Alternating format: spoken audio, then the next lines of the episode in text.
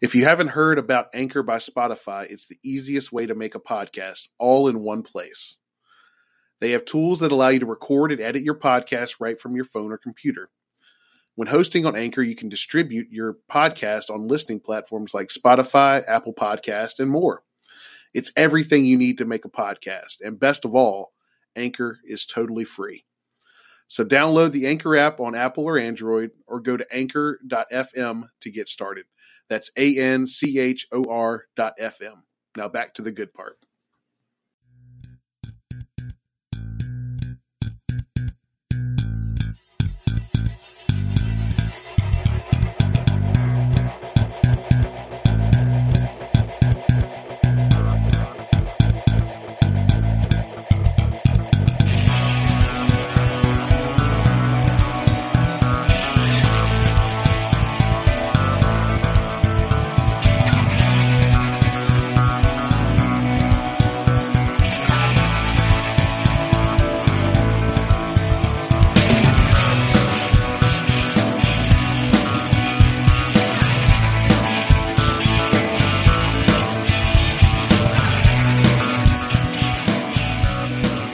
Welcome back to the Boundary Corner podcast. My name is Curtis Wilson. I'm Brian Siegler. How you doing tonight, buddy? Thursday night, technically a Friday for me. I am off tomorrow. Hey. Hey, watching your Bravos play, watching some Sun Belt football, which just went 35-35. They have killed the over officially. that sounds like a good game though. I'm I'm loving that we just uh we just ran Kershaw off the mound. So yes, you did. Back to back gappers. Yes, sir. Y'all are y'all are loose, man. Y'all y'all are the loosest of the four teams left. Y'all are having fun in the dugout. I mean, I'm sure you're loaded with some beers. It's the sixth, so you got a couple more innings. As if Brian has any outbursts while we're recording in these last you know, basically four innings. We will not edit them out. Y'all will hear it live. I, I will keep it to a minimum, or at least try to. You you do you, man. Somebody takes one out the park. I want to hear a celebratory yell. All right, well, folks. Obviously, every week, you know, we do know the enemy. We're going to hit that in a second. But earlier this week, um, pretty big announcement came down. Um, and it's one of those things that really, in my opinion, is a game changer for um, NCAA, um, the NCAA in general. I'm going to read the Brett McMurphy tweet. Um, the NCAA Council approves proposal to allow one-time transfers in all sports without sitting out a season. It'll vote on it in January for final approval. And sources are told Stadium, who what McMurphy works for, if approved, this would become effective August 1st of 2021.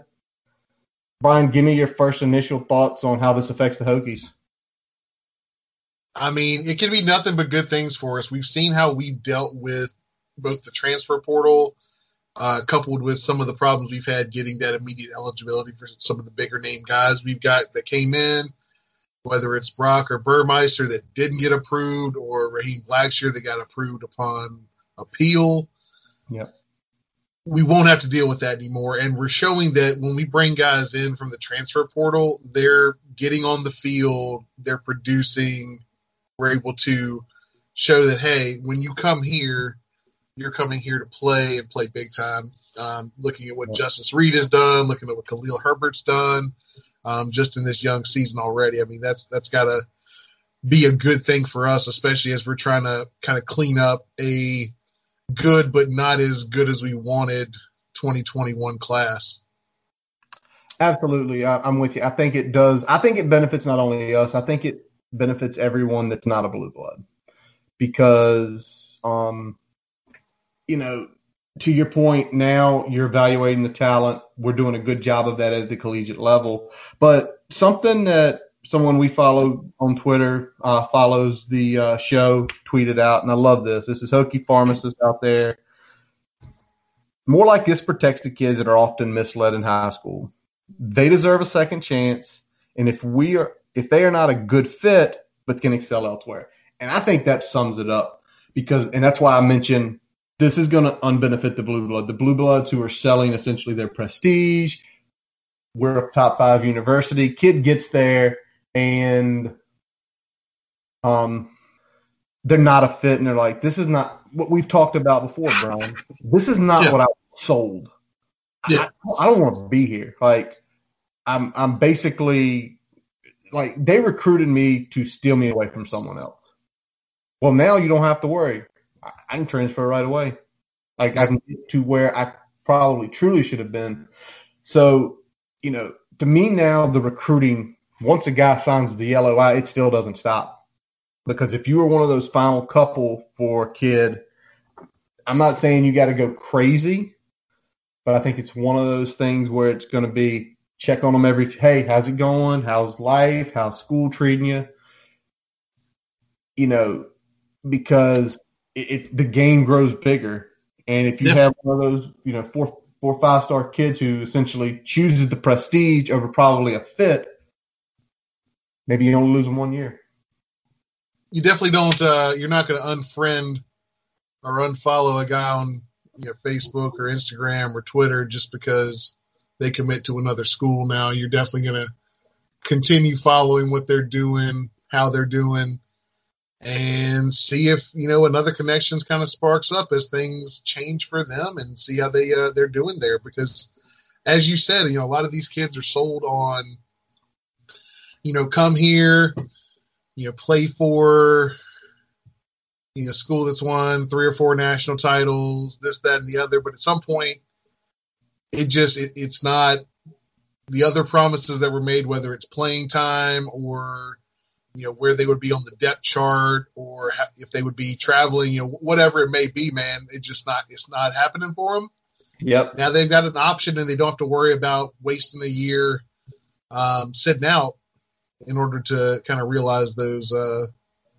opportunities Exactly. And now the way I think it's going to change just your basic recruiting very very in some way because now to the point what you just said now you've got to be really careful because if you're banking on this kid playing three years from now and you're selling him all the all the stuff you talked about and he walks in and says i'm not getting what you promised. There's no more holding them. Yeah. there's no more holding the kid. You just got to like, sell the work now. You got to sell the work. You got to you got to sell winning. I mean you can sell winning. Winning always sells but you got to sell the work as part of that winning. You can't just sell oh well you know we'll get you out there and then it just doesn't happen. And then, exactly you know the, the kid's the one that's paying for that Exactly. And it's and it's truly fair to in general anyone can do a one time anyone can transfer from school to school. If you've got the grades, you know, Brian, you know, we had our buddy we had our buddy Brian Wilkerson at Longwood for a year, had the grades, moved to Tech. Did Longwood stop him from transferring to Tech? no No, no, it's your decision. I'm gonna say something. Give Brian all the credit in the world. He's over here holding his tongue, his brain, continuously ripping the ball. Like through his soliloquy just a second ago, his eyes were super huge. Like he just wanted to stop. Kudos for staying professional and on point. Another base hit, the game is blown open. Six to yeah, one. yeah. every ball is finding a gap right now And then they're hit, they're, but they're, they're being hit hard. It's not little bloopers or liners. Y'all are smashing the sh- snot out of the ball right now. All right. Well, now that it's six one, he might be able to focus without having an outburst. Exactly. Yeah, I got a, got a little cushion here. Got a little cushion. Hopefully, we won't have a an 11 run inning like we had in Game Three. oh gosh, Brian, I can only imagine your face yesterday, probably getting ready to um, eat a little dinner, watch the game. Well, not watching this game tonight. Eleven nothing. Jeezy, what the hell happened there? Sat down. It was it was a two run game. I was like, all right, two runs, two outs. Not the best start, but we got a two one advantage. Let's see how this goes. Walk away, make a little uh little drink for myself. Come back. It's like seven nothing. I'm like, wait, it was two. Well, well I was literally there for five minutes. Holy crap. Yep. All right, guys. And Arkansas State's about to score again, too. All right, well, let's move to it. Know the enemy. Boston College Eagles, led by Jeff Hafley. Heard Hafley's interview this afternoon on 910. Uh, sounds like a pretty thoughtful, pretty intelligent guy. Um, so we're going to break down, as we always do, both sides of the ball. Um, give you some stats, some data. Brian's going to give you a little tape breakdown of what he sees. So let's start on the offensive side of the ball, Brian. Um, this offense clearly led by Phil Jurkovec, the quarterback, the Notre Dame transfer. So far this season, 1,181 yards, eight touchdowns, two interceptions, a passer rating of 145.3. He's completing about 65% of his passes. Um, and, you know, solid ranks with all those. You know, passer rating ranks 29th, so right on that upper third. 19th in completion percentage, so clearly in the upper third.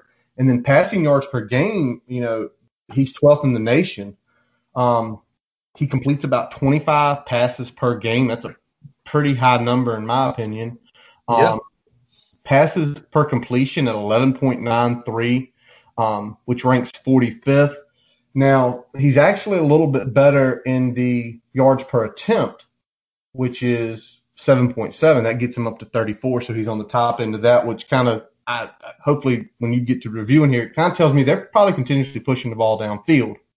Now, we look at his numbers. I think me and you probably both are on the page. They're solid numbers.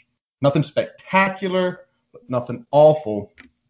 Um, but something I do, I've done it for every single offense we've looked at. I always look at the sack totals, um, and they're not good.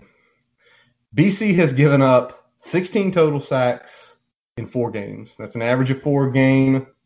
There are only two teams that are worse in the country. One is Syracuse and Hey. one is Duke. What did we do to Duke, Brian? We we put some pressure on those boys a little bit. Absolutely. So, Brian, when you looked at some of the tape, what did you see not only from Phil, but his offensive line and the weapons he has?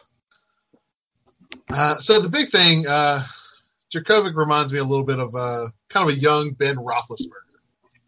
Um, I know Fuente said it, um, and when I looked at the tape, he was pretty much spot on.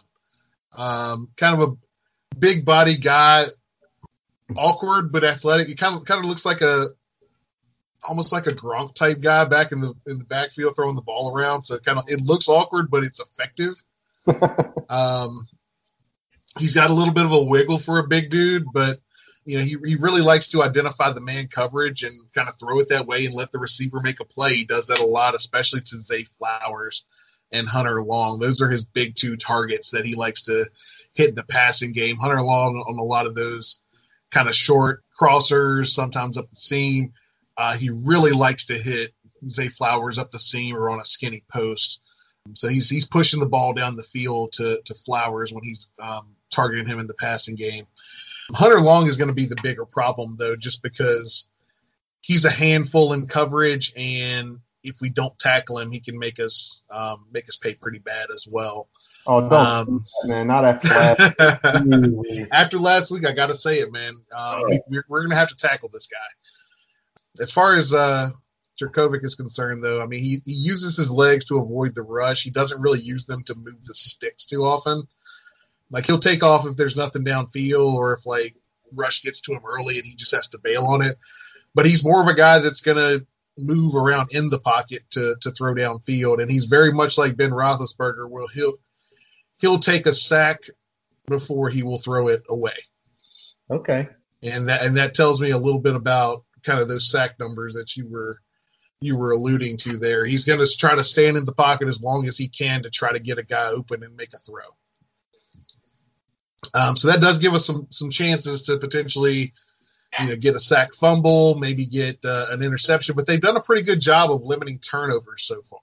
He hasn't thrown, I think, but what two or three interceptions so far? Two, yeah, two interceptions so far this year, and had one strip fumble on a sack. Just literally got the ball ripped out of his hands against Pitt. Um, but otherwise, has been pretty good protecting the football. Let's talk about their offensive line a little bit. Um, Got to. they are okay, especially I'd say they're above average in pass pro, but they're dealing with a lot of five and seven step drops. They drop back a lot. They actually run a lot of ace formation. It's a, it's a very pro style offense. So you see a lot of shotgun and a lot of ace formation. Um, they don't do a whole lot of um, spreading the field. Actually, um, I, I, would go counter that. They actually have a lot of tight formations, some bunch looks, and things like that. A lot of 12 personnel with a tight end and an H back. And they run a lot of play action off those inside zone looks from the ace and also from the uh, inside zone from the shotgun. So you'll see a lot of play action, five step drops, seven step drops where they're trying to drive the ball down the field. Real quick, and Brian. again, when they do that, yeah, go ahead. Does it shock you what they're doing when you take a look at Frank Cignetti Is their offensive coordinator? Is it any like shock? Is it like he's going away from what he knows, or he's trying to implement what he's done throughout his career?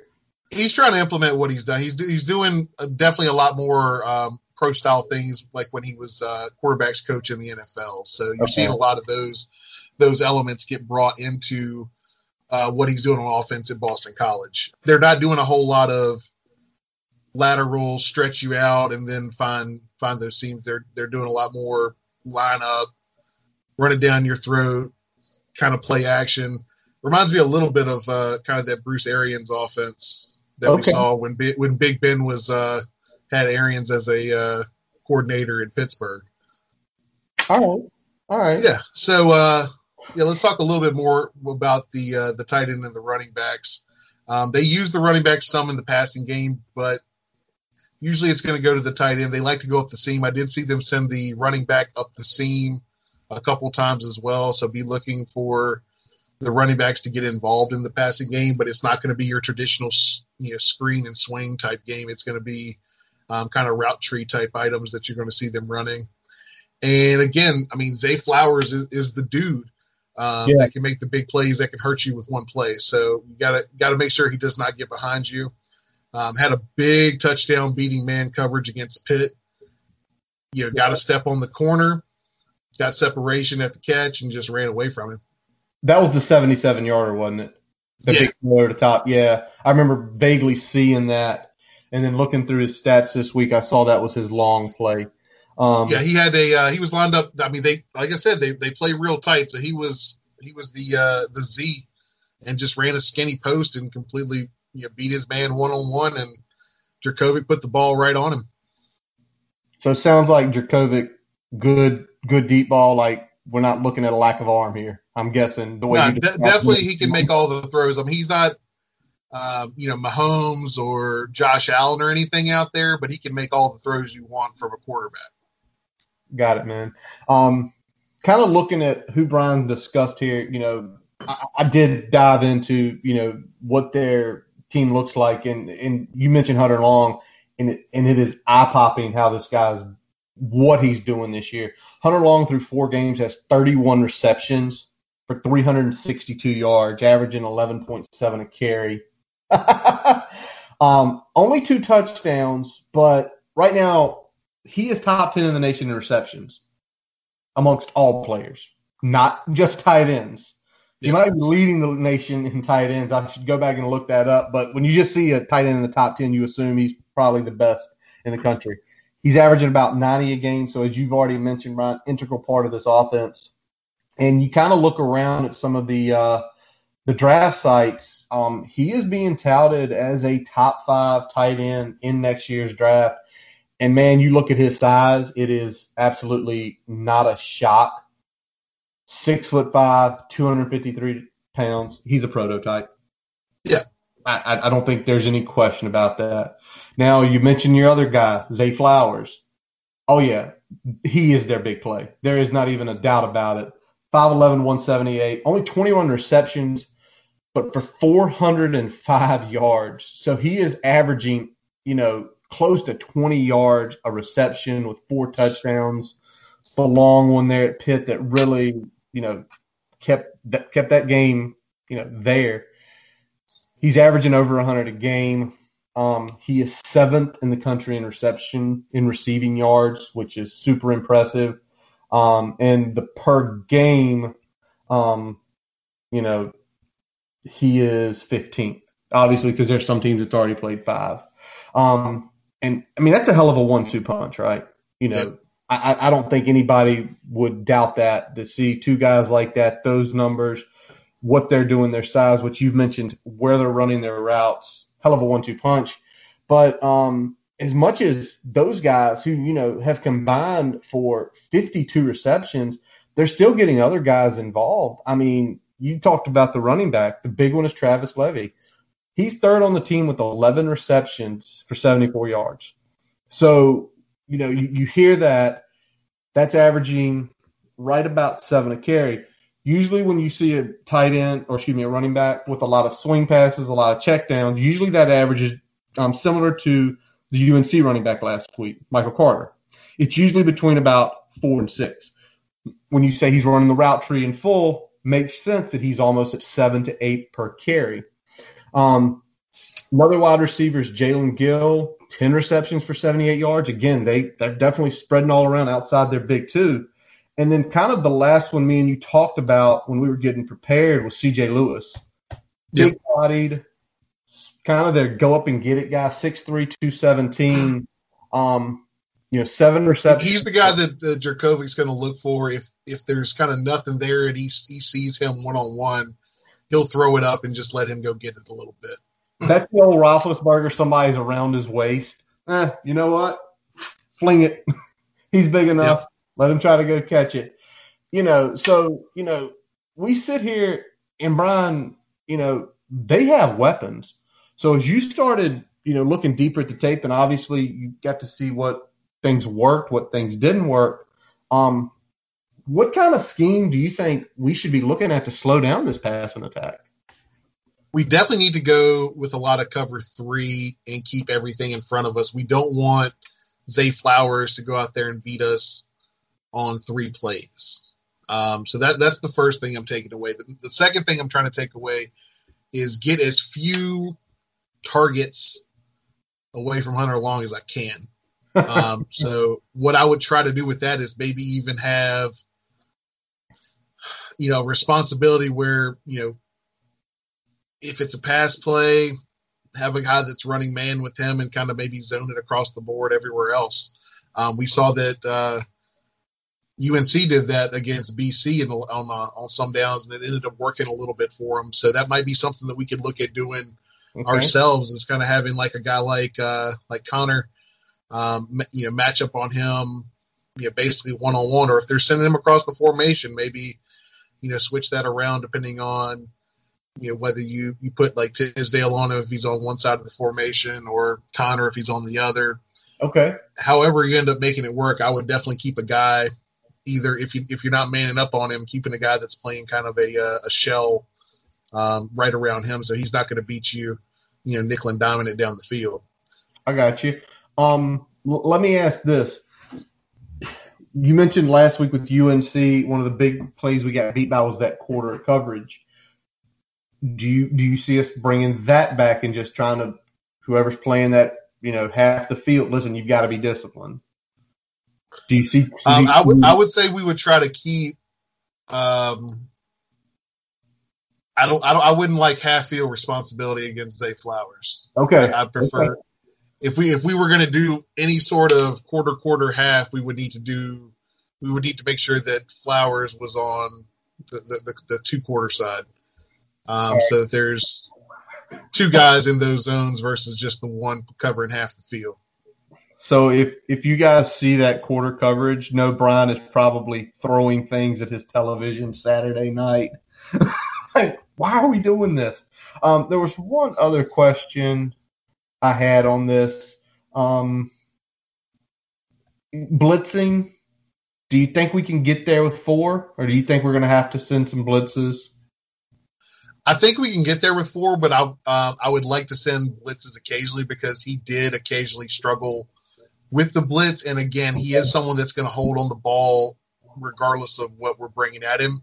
So we might get some some coverage sacks or some uh, you know if we get immediate penetration, might might get him off his game a little bit. So I still want to see some blitzing, um, just to keep that honest there. But um, I think we can still get pressure with four when we need to. Got it. All right. Well, Brian, let's wrap up the pass section and let's get over to their run game. And Brian, well, in my opinion, it's BC in the terrible, horrible, no good, very bad rushing offense. Yep. I mean, they are literally the third worst rushing offense in the country. They are averaging 60.3 yards a game. They are the worst team in the country, only 1.87 per carry. Their leading rusher is David Bailey with 155 yard. He he doesn't even double the 1.8. He's at 3.1 per carry. Um, you want to know who the, the leading uh, rushing touchdown person is? Uh, that's going to be their quarterback on a couple sneaks, I wouldn't yeah, he's leading them with three. Um, I would normally say like you know they're they're bad because they're you know clearly we've shown that they're passing all the time. Well, when you kind of when I kind of dug in and started breaking down, no, no, it's not that way. They're really only passing 55% of the time compared to 45% of the time running. So basically, they're keeping it somewhat balanced and playing just absolutely terrible. So, so Brian, when when you went back and looked at the tape, it, hopefully you found some tape of the running game. Yeah. Why are they terrible, horrible, no good, and very bad at rushing the ball? Uh, because they have linemen that aren't very good at run blocking. What I'm seeing is that I, I'm not sure if it's just they're not a great fit for this type of scheme yet, or or what it might be, but they are not having a good job with kind of the pro style inside zone that this team is running now. Um, now, when you look at the run game, it's a lot different than what we saw last week. Uh, we saw a lot of lateral runs or misdirection to set up the inside zone and the outside zone. There's very, very little of that. Uh, mostly what we're looking at is downhill between the tackles, inside zone, with occasionally mixing things up, um, doing doing a few different things here or there. But it, we're mostly getting a few plays, and uh, and they're running downhill in between the tackles. So this should be a little bit easier of a matchup for our linebackers this week, where they're pretty much reading downhill run or play action and having to get back into their zone. Um, so hopefully that they will handle things a little bit better this week. We will we, we will see. Um, but as I said earlier, they run a lot of a lot of ace formation, so they're running that that zone with a with an ace back and the quarterback under center. Um, which we again we don't see very much of anymore. I mean, most of the offenses we see, even ones that don't incorporate zone read or heavy misdirection, are still taking those snaps from the shotgun. So probably they're about kind of about 55 45 pretty much like their their balance there on the run and pass whether they're in ace or whether they're in um you know shotgun so you're going to see a lot of things that they run out of that. They like i said they mostly like inside zone. Sometimes they just zone it across the board. Sometimes they will take their h back and right after the snap they'll run him across the formation to seal on the backside. Um, and that's really the only two variations of that play that they run. Um, and they weren't very effective with it. They had a couple where they got in a cutback lane right behind where the uh, the H back was sealing, and we were able to get like a you know eight or ten yard gain. But they they're not getting large chunk plays like we saw UNC get both in other games that we watched on tape, and especially when they were playing us and got a bunch of chunk plays.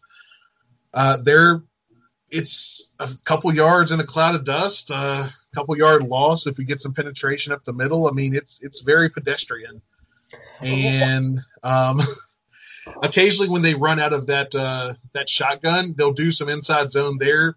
Occasionally they'll get some jet motion and kind of run of inverted veer and let Jurkovec try to get a few yards, but that's kind of few and far between. And I think they're almost running it just to keep the defense honest um, and let them know that they do have a quarterback that can do it um, but I don't I don't think that they're doing it with any sort of effectiveness. Let me ask this, Brian. And I mean, you talked about it earlier, but just so people can understand, because I think people look at BC during the Addazio years. You know, they had some really good running backs and really good running attacks.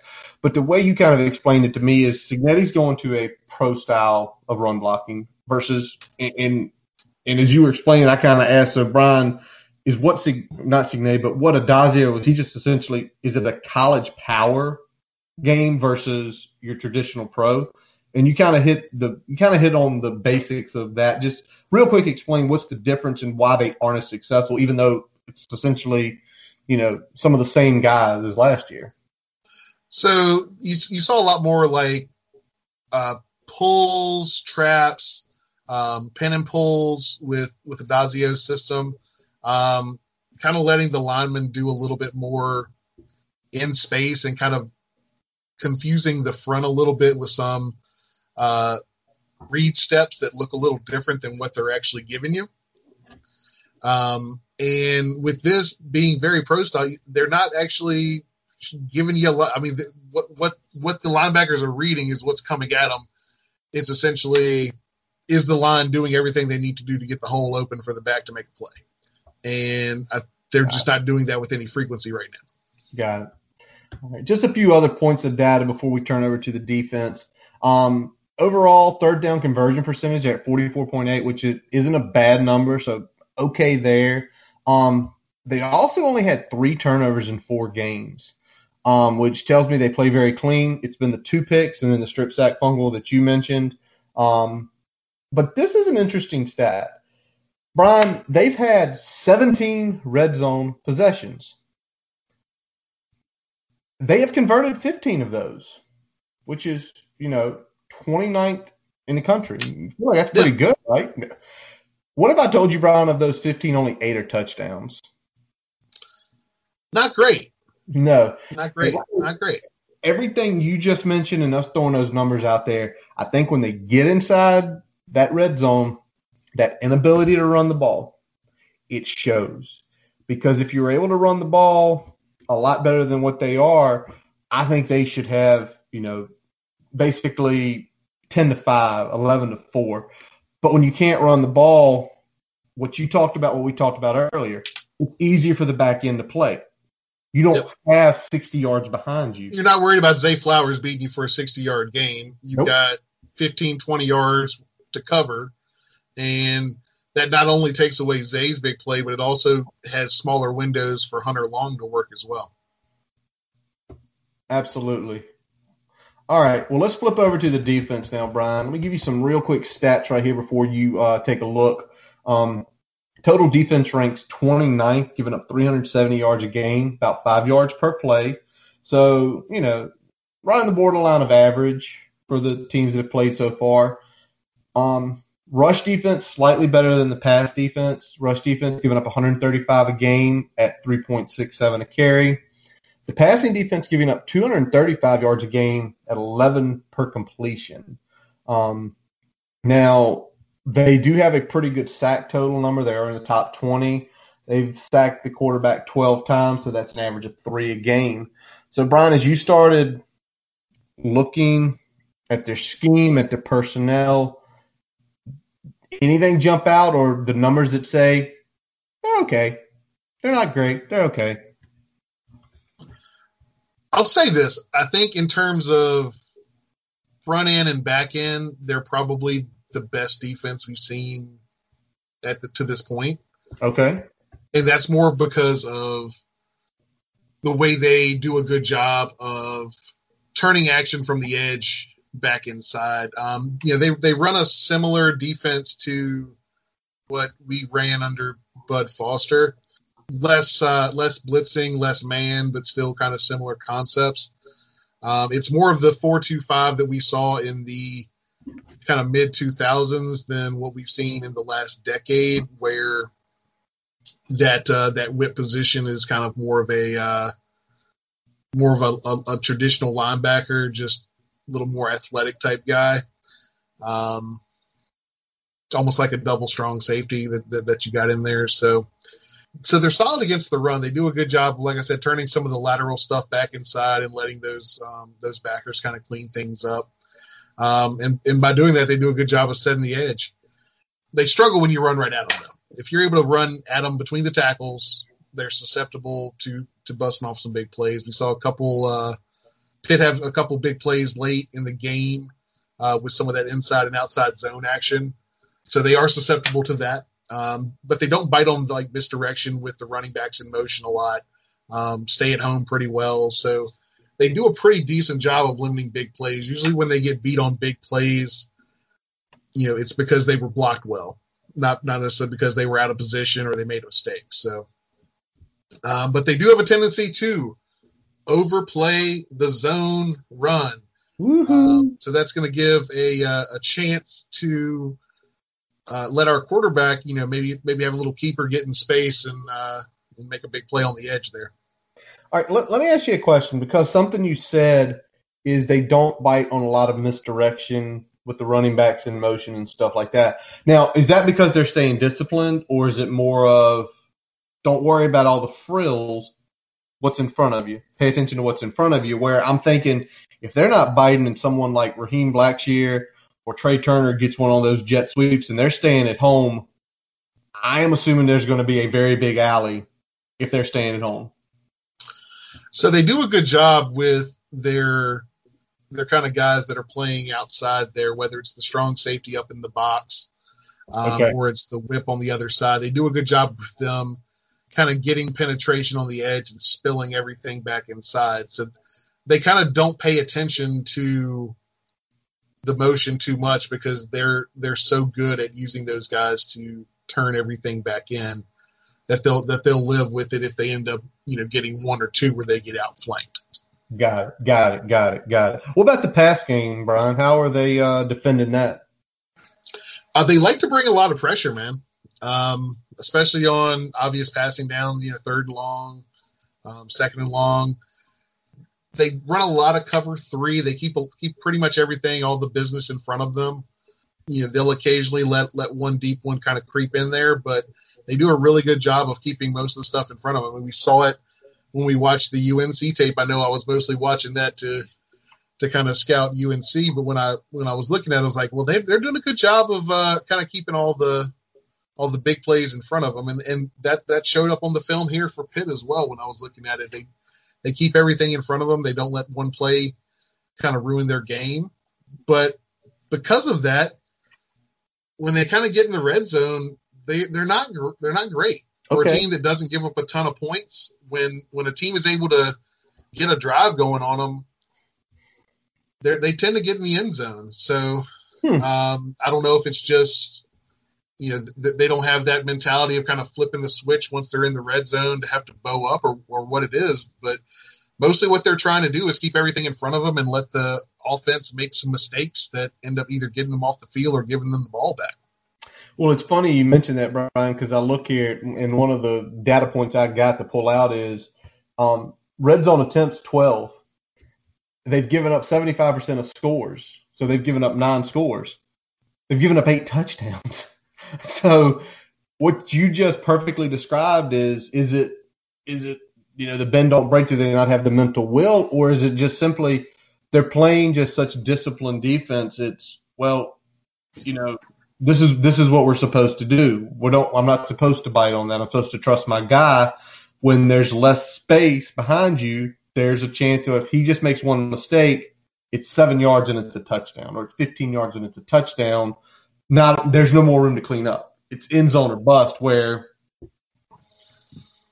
yeah, they're they're not able to say, okay, well, we're keeping it in front of. Well, in front of it's still a touchdown at that point. You know what I'm saying? So um, that, that's what ends up happening. And also, being a little little squishy in the middle there on uh, on the run, a lot of teams are running the football a little bit more between the tackles once they get in the red area. So it's kind of a kind of a way that almost offsets some of the things that they do really well. The rest of the field almost ends up coming back to bite them a little bit that portion of the field. So.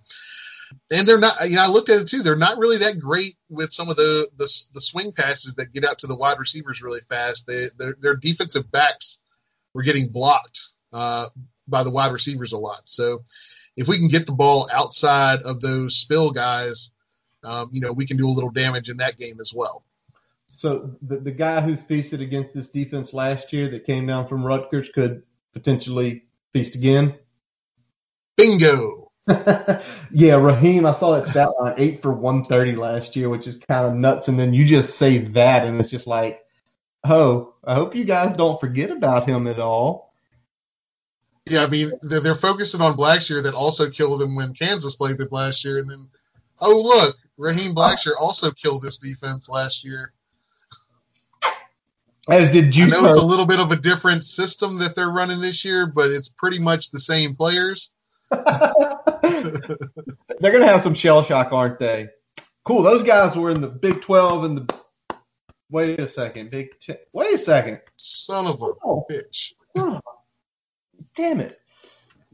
All right, just a couple other things to wrap up on the defense, Brian. Um, you know, I looked at their turnover line, and, and it you would you think this would be great. They forced eight turnovers in four games, but then, as me and you, as memory serves and as note serves, they had five from Duke, so they've only had three in their other three games. So effectively, they're averaging one turnover a game.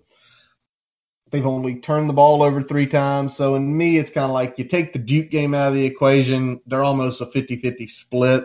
I don't look at the turnover margin on that when you have such one big swing game. Um, Duke is an outlier, especially what Duke has done against the other teams they played. Other, I mean, we're, we're the only team that they didn't go out there and just hand the ball away a few times. So, um, you know, definitely that five is an outlier. I mean, even if you make it a three, they're still below, you know, one and a half turnover a game. So exactly. good, not great. You know, not, nothing to beat your chest about necessarily, but um, you know, they, they certainly can be opportunistic um, if you let them. Yeah. And then third down conversion rate at a 44.3. Again, okay, not not terrible, not great. But when you start mentioning about they're keeping everything in front of them, and I, I look at the stat I drew, I, I pulled up of they've given up 88 first downs in four games. It makes sense. It's kind of like that Duke stat. Duke was giving up roughly 23 first down in the game. They're, they're, they don't want to give up the big play. Thus, you have to drive the field. And you know that's all that that's good and well. I, I think with what we have, I think we can do that. And as I say that, Brian, let's quick turn. Let's get to the pivotal players. Um, let's start on offense, Brian. Um, as soon as I said Brian, number one on offense, you screamed Captain Hook. Hendon Hooker. Hendon Hooker, ladies and gentlemen. Hendon, Hendon Hooker. Um, you know, when I looked at this, what they do on defense, we're going to have to be effective in the short passing game because I don't think we're going to be able to take as many shots as we have um, taken so far this year. It's going to be definitely more, you know, 25 yards and under, not the, not the 20 big 20 plus yard gainers that we've seen in some of these games. Um, and Hendon Hooker's going to have to be accurate and deliver balls on time and make the right reads. Um, so that's going to be really important. Um, he's his legs are going to be important on some of those zone reads and you know the inverted veer and stuff like that. So um, you know look for him to to have some success with that as well because they ha- again they have been sometimes successful on biting down really hard on the backside um, when they see you know inside outside zones. So you know, Hooker might have some opportunities to get on the edge and make some plays there. So that's my big. That's my first big one. Who who who, who do you like? Well, Brian, we, we I- think some the guy we brought up second today when we were putting this was Brock, and I think the way you just mentioned what they like to do on defense and occasionally bring in pressure, and then the way that some of those zone runs they leave gaps. The man in the middle, Brock Hoffman, obviously we've already seen it through you know three games. Brock has good command of making the right calls, making the right reads. We haven't had too many plays blow up yet because he put he's putting that whole line, who all the guys are talented in the right positions.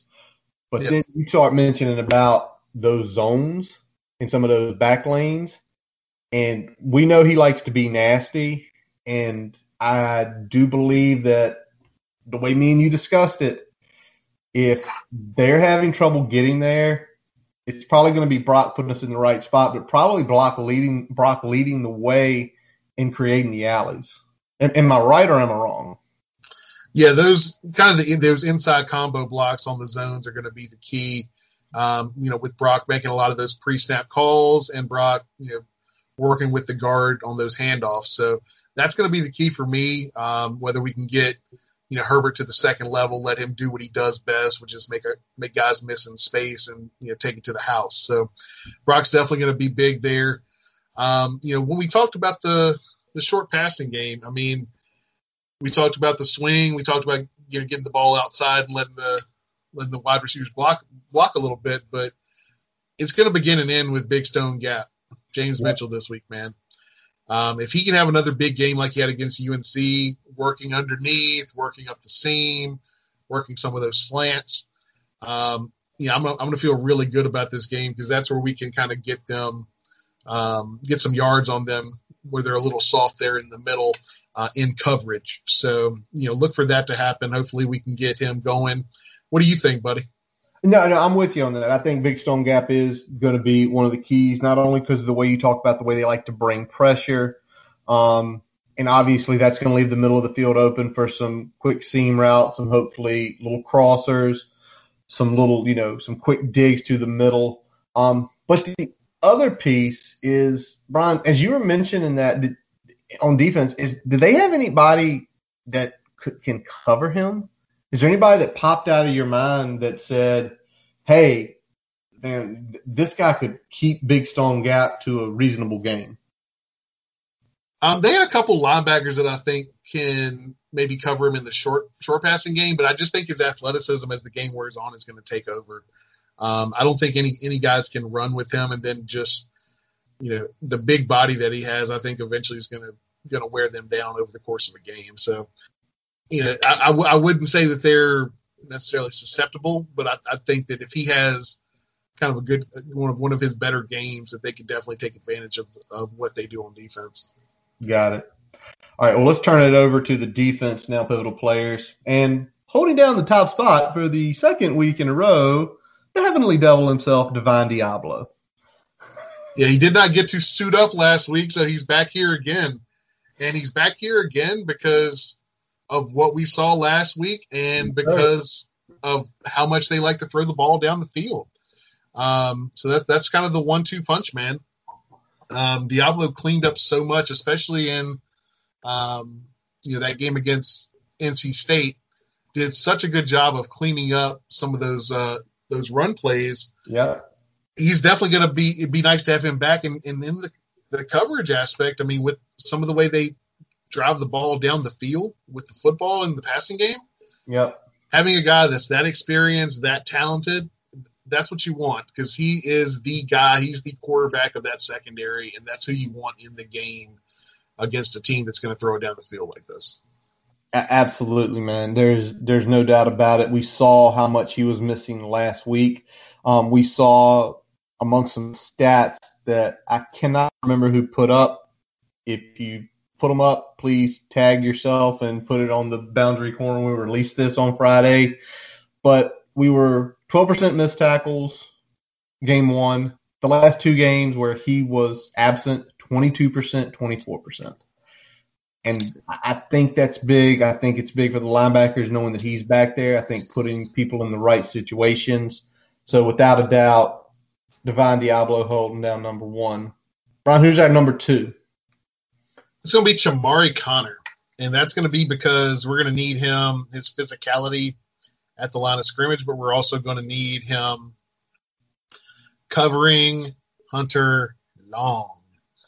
Um, and he's going to need to show better skills at that than what he showed against Dazz Newsome. I think he will just because, number one, Hunter Long, for all the gifts and talents he has, is not quick and elusive like Dazz Newsome. Oh no, not at all. And number two, because he is a tight end, Conner will be able to actually use his physicality a lot more than he was against Newsome, who where if he does get away from Conner, he can run away from Conner. That's not going to be the case with Hunter Long. Hunter Long is is definitely a guy that can can make plays down the field, but he's not you know a, a four four guy that's going to just run away from Conner like uh, like Dazz Newsome. Yep. Conner or whoever whoever's going to rotate to that, you know, covering long, but I think it's going to be Jamari most of the day. Um, and as Dazz wasn't a good matchup, this is a good matchup. Again, we've mentioned numerous times before if Jamari makes it in the league, he is going to be a strong safety. And many times a strong safety, the prototypical what you're supposed to cover is you're going to cover the tight end, or if there is a bigger running back, that's your responsibility. So to me, it's a good matchup.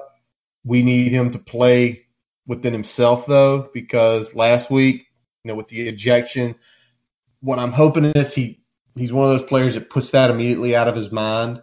Um, don't don't like don't play timid. Play within yourself. This is a guy that's not going to run away from you. He's bigger than you, yeah, but you've got the skill set to contain him most of the day. Yeah. All right, Brian. And, and I'd like to see him, you know, be, be a little aggressive with the way he approaches the coverage because, uh, you know, unlike Dazz, he can make up some ground if he if he, you know, guesses wrong. yeah. So play aggressive, not too aggressive, but you know, don't, don't go out there trying not to fail because we, we don't want that either. No, not at all. Not at all. All right, Brian. So this is going to be an easy one. Brian, for the team that literally is the third worst team at giving up quarterback sacks, who's your number three? Defensive ends, buddy. Uh, I, I would say particularly Justus Reed, but I could see Belmar and a couple other guys getting in there as well. Um, Jurkovec's going to hold on to the football. He's going to stay behind the line of scrimmage and try to keep looking downfield to throw the ball. We are going to have opportunities to put him on the ground. We potentially have opportunities to get the ball out of his hands. yep. We got to take advantage of that. Yeah, and, and you just mentioned it. Him holding on to the ball, getting him down. When we get there for Belmar, for Barno, for Reed, um, it's going to be you get there, get him down. Because once he's Yeah, down, don't, and don't lose your leverage because he's just athletic enough to make you miss, make you look foolish, and still get the ball off. So play with the right leverage. When you get there, wrap him up, get him to the turf. Um, let me ask this because you've been you mentioned it earlier. Um, you said they mentioned a lot of ace sets. Is this a lot of ace? Um, one tight end, two tight end sets. Uh, t- 12 personnel, so two tight ends, usually tight tight end and H-back. Okay. You might have mentioned 12 personnel earlier. I just I might not have caught it. It might have went through my ears. So, um, so clearly Long's not going to be involved in that. So, in my opinion, that somewhat helps us out determining wherever they're lining him up is probably not going to be where they're blocking where their help tight end is. So I think that gives us a schematic advantage to know where you're going to put him because as soon as you say if Long's on the right and then they shift the guy to the right side of the line because Reed is over there, well that's fine because you're you're, you're telling us everything where you're worried about. They, I mean, they they run um, to the strength when they usually have an H back. When they put both on the line of scrimmage, um, that's when they kind of it's hard to determine which direction they're running. But they usually run to the strength um, when they have the, uh, the the 12 personnel with the H back. Um, like I said, they usually bring that H back back across the formation to seal the backside. Um, when they're two man on the two tight ends on the line of scrimmage, they usually just are running straight zone across the board. All right. All right, Brian, well time for the moment of truth today. Predictions for Saturday night in Lane Stadium. Do I get to lead this week? You lead. All right. Let's see what we got here. Give me a give me 38-21. All right. Hokies. 38 I think we I think we score the football against these guys. I don't think they can stop our running game, and I think Hooker's going to make as many or more plays as any other quarterback has made against them, and they haven't seen a running game like this. So I think we score. I think we score more than Pitt. I think we score more than UNC. I think we put up 38 points. Nice, man. I, I'm not I'm not that far from you either. Um, I'm Virginia Tech 41, BC 21. A lot of the same reasons. Um, looking at their dreadful red zone numbers, I think we will get down there and score more times than not into the end zone. Um, and I'm only putting them at 21 because I think to your point too about the running game, I think we're going to come out mad on both sides of the ball. And I think the way I feel is we're going to probably hit them similar to the way we hit NC State. And they probably could get to 27, maybe even 30, but I think they're going to be at a point in the second half where they're going to have to go for it numerous times instead of taking three points. They're going to be down so much. It's like we, we've got to go. We can't sit here and, you know, and, and try to chip away because when they get the ball, they're probably going to, to score again. and if you know if we don't try to catch up, it's not going to be a good thing. All right, so we got the prediction, buddy. Uh, what, what was the uh, the uniform reveal this week? Uniform reveal, very traditional. Well, seemingly traditional, right? Uniform this week, we are going with the white maroon white unis. I love the look. Okay. The helmet looks very crisp. It looks like fall. Um, you know, it's not orange, so Hey, it, it, we can't. Those who are blaming that the orange pants and orange uniforms are the reason we lost last week, well, we can't go that this week. So yeah. Now Brian, one of your favorite guys, got 25 this week. yes, he did. Amare Barno, twenty five, and I will say this: he earned it. He he had a pretty darn good game against UNC, um, all things considered, especially um, the way he played in the second half. Got a sack in the second half.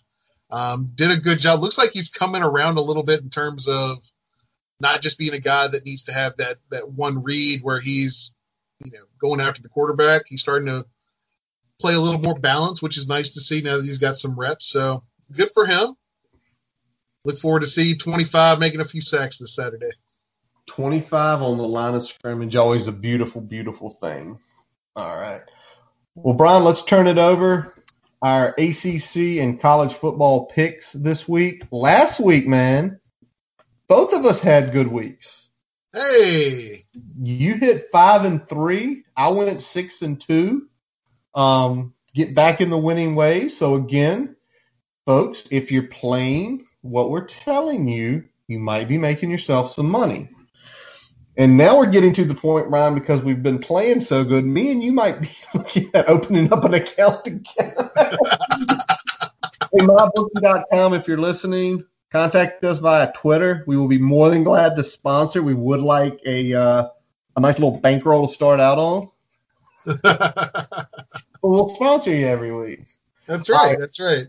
Hey, I wouldn't be against it. I know you wouldn't. All right, well, Definitely let's not. Let's kick it off, Brian. Um, I will lead. I already go for it, buddy. Georgia Tech, Clemson, high noon game. Uh, Clemson laying 27. Last week, took Clemson to cover, and they covered. This week, I'm going to take them to cover again because I just can't see. I can't see Georgia Tech even without, um, even with Clemson potentially turning off the gas, getting within four scores of them. I mean, I'm, I'm, my, my mind says somewhere in the neighborhood of like 42 14, or excuse me, 49 14. Um, what are you feeling on this one, Brian? I'm right there with you, actually. Um, I think this is gonna Clemson's gonna get in the 50s, and I don't see Georgia Tech getting out getting to the 20s. So give me Georgia. I mean, give me Clemson in the points there. Yeah. After Miami burned you last week with the Clemson game, you, you come back Yep. to the uh, to the to the Death Star here. All right. Let's go down to uh, Hard Rock Stadium in Miami. Pitt, Miami. Miami laying 14 points against Pitt, coming off the uh, the beat down in Death Valley. What do you got on this one, Brian? Man, this one's tough, buddy. This one's tough because after what I saw happen between Miami and Clemson, I don't know what to think of Miami anymore. Are they just a more efficient version of the same team we saw last year, or are they what some folks were thinking they were going into uh, Clemson? I'm I'm leaning probably a little closer to the former. Um, Okay. I, th- I think King is good, but until King can make significant completions to wide receivers down the field, I think they're going to struggle against teams that are good up front. And Pitt is nothing if not good up front. So I'll take. Give me Pitt in the 14 points. I'm I'm right with you. I as much as we bagged on Kenny Pickett and stuff the last few weeks, they, they still did not break 30 in regulation. they and- They did So not. my, my points still stands. If you can get to 30, you can probably beat Pitt. It's true, and, and and I think Miami will get to 30. Um, but I, I can see Pitt hanging in there, making it a game. Um, I'm with you. I think 14 is too much delay. Um, Miami coming out probably got a little scar tissue out of last week. Um, they can be an effective team, but you you kind of saw the uh, what Clemson did against that offense up front. That offensive line is still bad. Pitt's still good up front.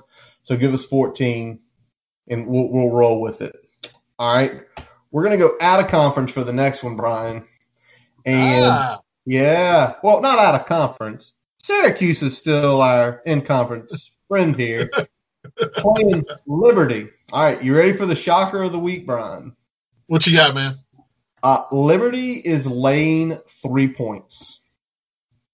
Liberty is a favorite. Liberty is a road favorite. Uh, Now, everybody looks. Liberty's 4 and 0, right? That's good. That's real Yeah. good, right? Fine. Do you know how many of the teams they beat, how many games they've won? What's the total, man? Uno. Uno. They're one and nine. They are literally playing the worst teams in Division One football, and it's not like you know everybody looks last week's UL Monroe game. Oh, they blew their doors off. The other three games weren't that way. The other three games were super tight. So I'm sitting here looking at Syracuse, who competed with UNC, beat Georgia Tech, competitive with Duke. I'm trying to figure out what Vegas sees in this, and you know what? This is one of those like legal limit bets. Give me Syracuse. Give me the three points. Syracuse is going to win this game outright, and I think it's within ten. Somebody just hit a home run, didn't they? Yes, sir. All right. While Brian celebrates, uh, Sorry. thoughts. So, so, so you're going legal limit. Yo, on Legal Syracuse. limit. Syracuse. Give me three. Syracuse. I mean, honestly, you're, you're pretty much picking someone to win outright, and I think Syracuse wins outright. So give me Syracuse in the three. Oh man, we're. And I know we're lining right up here, and this is, you know, no drama to, to our listeners here, but screw it. We got to go with what we know. It's not drama. It's like looking at factual data. Liberty 4 0. Liberty's playing shitty teams, having struggles with some of them. Ain't like they're 4 0 winning by 50 each game. So go Don't here. worry, guys. There's drama here in a little bit. Yeah, we're, we're going to get some drama. Don't worry about that. I mean, yeah.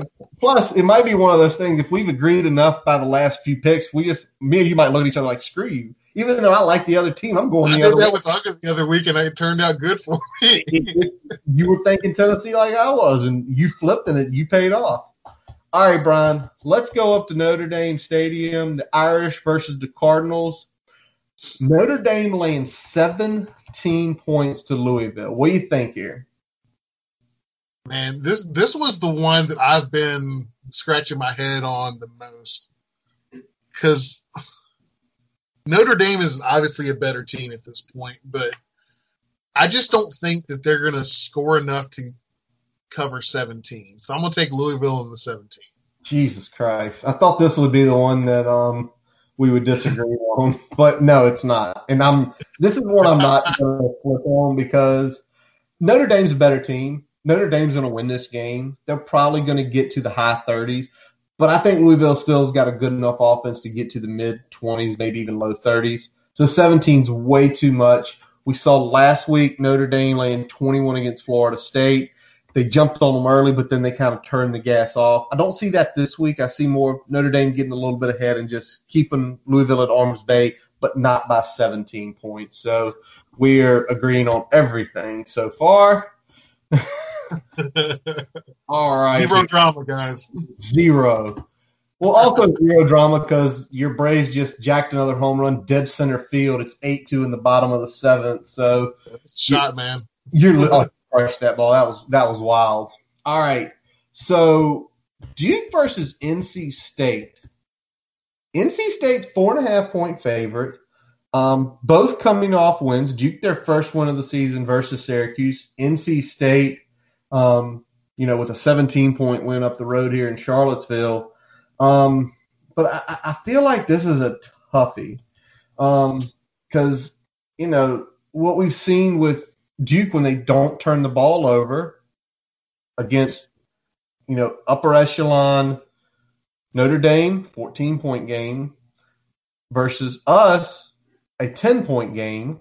It was 10 points. I, the, the field goal does not count unless you it, which, you know, ask Scott Van Pelt about that. That's one of those gut shots that they took the other Saturday. But I'm sitting here and saying, is Duke going to continue this path of not turning the ball over a ton? Um, in NC State, is NC State, Brian clearly did something on the other screen. Is NC State going to keep their role going from Pitt? Um, I think NC State does. Um, I think NC State wins this game by a touchdown. I think it's going to be a pretty good fought game. Um, but give me NC State. I'll lay the four and a half. Dude, right there with you.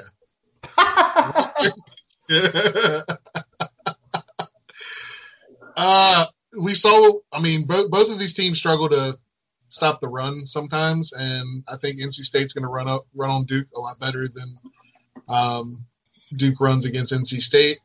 I think that Leary is a little more efficient with the football than Chase Brice is. So let me let me take NC State. I think they'll cover that four and a half. okay, I mean, me and you again are on the same page. I think what's happening now, Brian, is we're seeing more and more of the teams. We're getting a better feel of who they are. Now, by all means, if NC State turns the ball over three times, they could lose this game. They're going to have to play clean. Um, Yep. But they're they're playing. They're they're on a roll right now. Yep. All Y'all right. can bet on anything I say unless it's Georgia Tech because I have still got zero feel for their games. So. He took Clemson and Georgia Tech. Everybody, just uh, if there's one game you don't want to bet, just just don't, lay the points with Clemson. But with Clemson, we don't know because they could get up 28 nothing, just turn the Jets off and be like, "We're going to win this game 28-14. We're not scoring another point." And be like, "Damn Yeah. you!" All right, They know, that, they know that they can stop Georgia Tech anytime they want to, so they don't have to sling it, to run Etienne. I mean, they can just do what they want to do at that point. really, they're going to they're going to do whatever they want to do as we go back and visit the first pick. All right, Brian. Wake Forest, UVA, UVA the road favorite at two and a half. So one of those basically pick 'em games. Although you do know two and a half can bite you when somebody wins by a point, and you're like, I was on the wrong side of that line. So Brian, UVA Wake, who you got? What's the status of Ginger Tebow? Ginger. Is he playing? Tebow. Let's see here. He was Mhm. concussed last week. I'm trying to get it up here. Give me one moment. What day was this on? Now that was the 12th real live radio podcasting here. Um,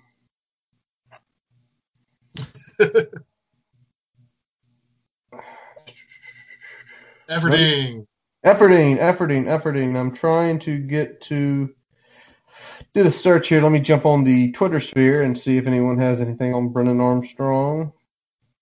You feel like that line though. You feel like if he was If, if, starting, if Armstrong is playing, I think they cover. Which I mean is essentially me saying I think UVA wins the football game and maybe a little more than that. Um, basically, this was a decision day for Brennan Armstrong. So, are you taking them regardless? I think I'm taking them regardless. I w- I'm definitely taking them if Armstrong's playing, but let's go ahead and just say I'm taking them regardless since we don't know. All right. Well, since we don't know, and UVA does the asinine thing of giving quarterback numbers 36, 99, 98, and 60, give me one. Come on, it's a tradition. You pick your number. Seriously, if I was a quarterback and I walk in, and I don't care if I'm the three deep guy, I- I'd like to get a number. 17, coach. 17's not taken. Cool. 16, not taken. And what is it bleeping taken? Uh, there's some in the 30s over here. What? I would just be like, coach, I'm good. I'm just going to go get in the portal. Man, if I'm a freshman lineman coming in and I don't I don't get my number because a fucking quarterback has it, you know how pissed I am. Transfer portal same day. like, I'm going. Why, why you get it? Because some fucker had 60 and I couldn't get it. What's Who was it? Who was it? D lineman, offensive lineman? Nah, quarterback. Oh, I get it now. I know why you're transferring. You're an idiot.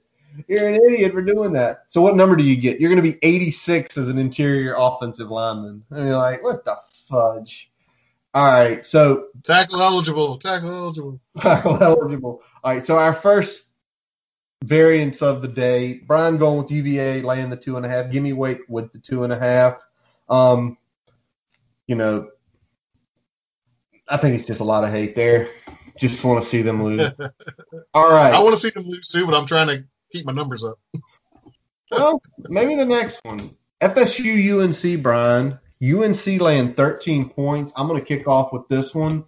Yep. Last week, FSU played a very good game against against Notre Dame, and they lost. They covered. They played respectable. You know, it wasn't like the dumpster fire that looked like against Jacksonville State or against Miami. UNC just, you know, what what happened with them versus us? We saw it. They ran the ball down our throats. Um, they held back our comebacks a couple times. But I'm sitting here and I'm wondering who gets back to a normal level quicker. And the way I see is I think where UNC played last week is closer to their normal than what Florida State did. So I think Florida State comes tumbling down this week. I think UNC wins this game. Essentially, Sam Howell rubs it in the face of the team he originally committed to. Give me UNC. I'm laying a 13. Um, I, I'm feeling UNC somewhere in the neighborhood of, you know, 38, 20. So probably a competitive game till the end when essentially the badness of the Florida State defense starts showing through. I'm right there with you, and I think it's going to be kind of one of those late covers. Um, I think UNC is going to play not quite as good in the running game as they did against us. Number one, because FSU, for all their faults on defense, yeah, has pretty damn talented interior defensive linemen um, that will help everything they have going on, and they're more or less going to be having their starting defense, we think. So I think those two factors keep it closer than it, it should be. But I think UNC either touchdown late to make it 14 or a field goal late to put, maybe push it to 17. I don't think that it's going to be much more than a 17 point win for UNC. Okay. Uh, but I think they, uh, I think they definitely cover the 13. Covering the 13. Awesome. All right. Well, the last game we're going to pick this week is the big one that essentially Saturday night you'll probably have it on your phone or your iPad, and I'll have it on one of the uh, top two TVs here in the house. Um, Alabama, Georgia in Tuscaloosa without Nick Saban. Um, as I'm sure everybody that listens to this podcast knows, Saban tested positive for the coronavirus. Um, so he is a, he's officially out, but now, and as we were sitting here, Brian, and you were going through your um, your UVA pick, I saw something that scrolled up on the screen, and I want to check this out. They are potentially saying this might be a false negative test for Nick Saban. I don't know if he's a false positive. Yeah, false positive. Excuse me. False No, positive. So he might be on the sideline, He might be on the sideline, and I'm trying to pull it or up. maybe at least in the booth just as a precaution or something. Potentially, potentially. Let me look it up here. I mean, it literally scrolled on the bottom line um, about five minutes ago. So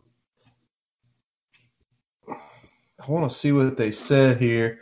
So, Brian, while I'm trying to look that up, let me pitch it to you. Bama laying four and a half against Georgia right now. To our knowledge, no Saban on the sideline. If I find something while you're doing this, I will inform you.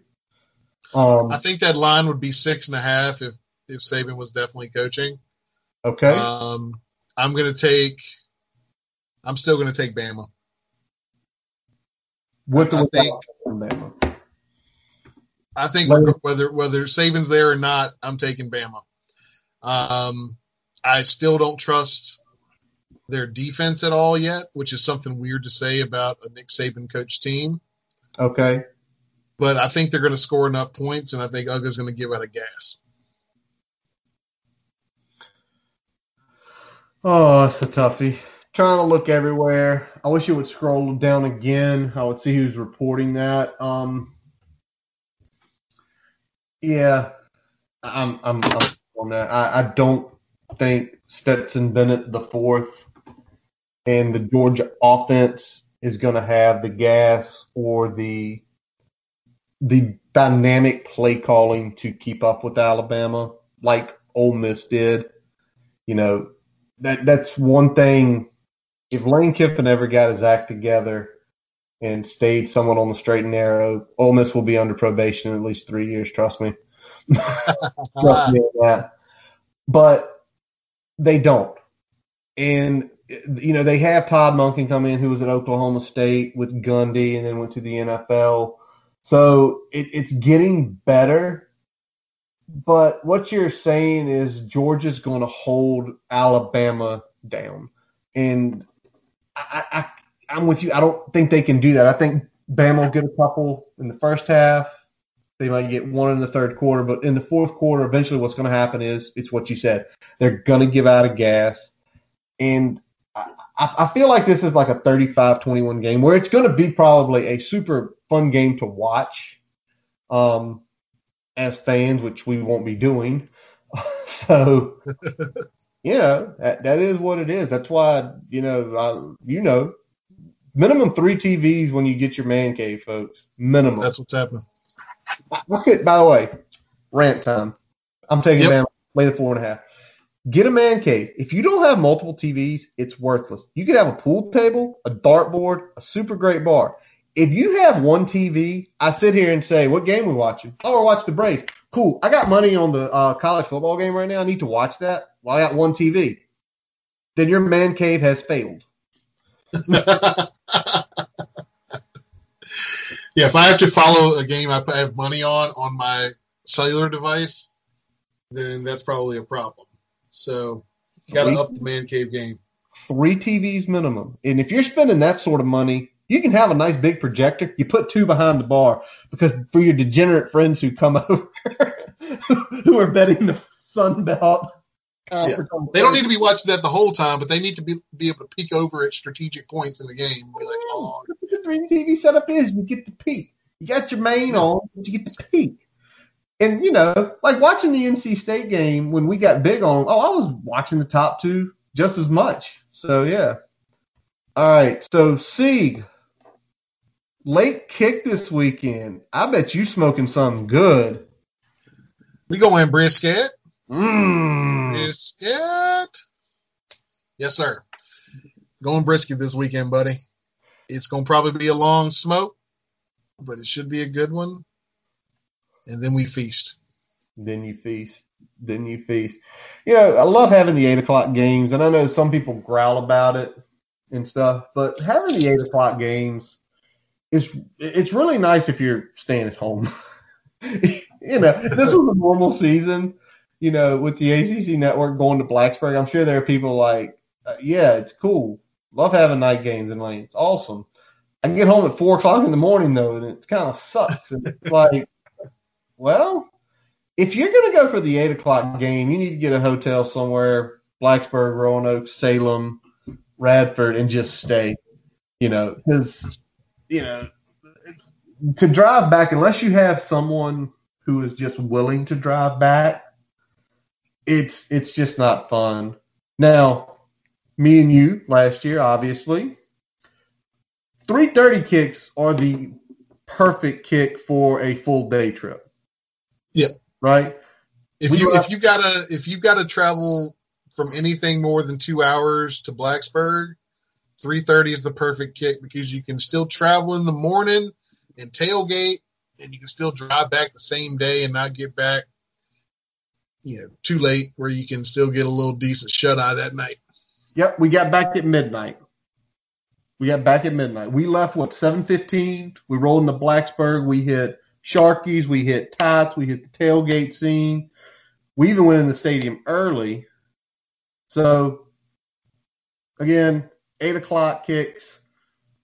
My advice: still leave at seven o'clock in the morning. Just get a hotel room somewhere between in the greater New River Valley. Yep. All right, Brian. Anything else we have missed? with the exception of Arkansas State and Georgia State, are now at 101 points. So the over in that game, which I just want to see what it They was. got punched early. They got punched early and often. The over under in that game original line was 73. He got smoked. so at halftime, by the end of the third quarter, that was crushed. Again, it's a fun belt game. Who's doing that? All right, since we got nothing else, Brian Bravos lead eight to two in the eighth inning. Three outs away. three outs away from going up 3 1. We are going to wrap up this episode of the Boundary Corner podcast. My name is Curtis Wilson. I'm Brian Siegler. Follow us on Twitter, Facebook. Subscribe for us on your favorite source podcasts, including Spotify, Amazon, and Apple Podcasts. We do ask you guys, please rate and review. What are we doing good? What do you want to see more of? What do you want us to cut out? As always, we let our buddy Jason Long play us out. Catch him on Apple Music and Spotify. And as always, let's go. Hokies.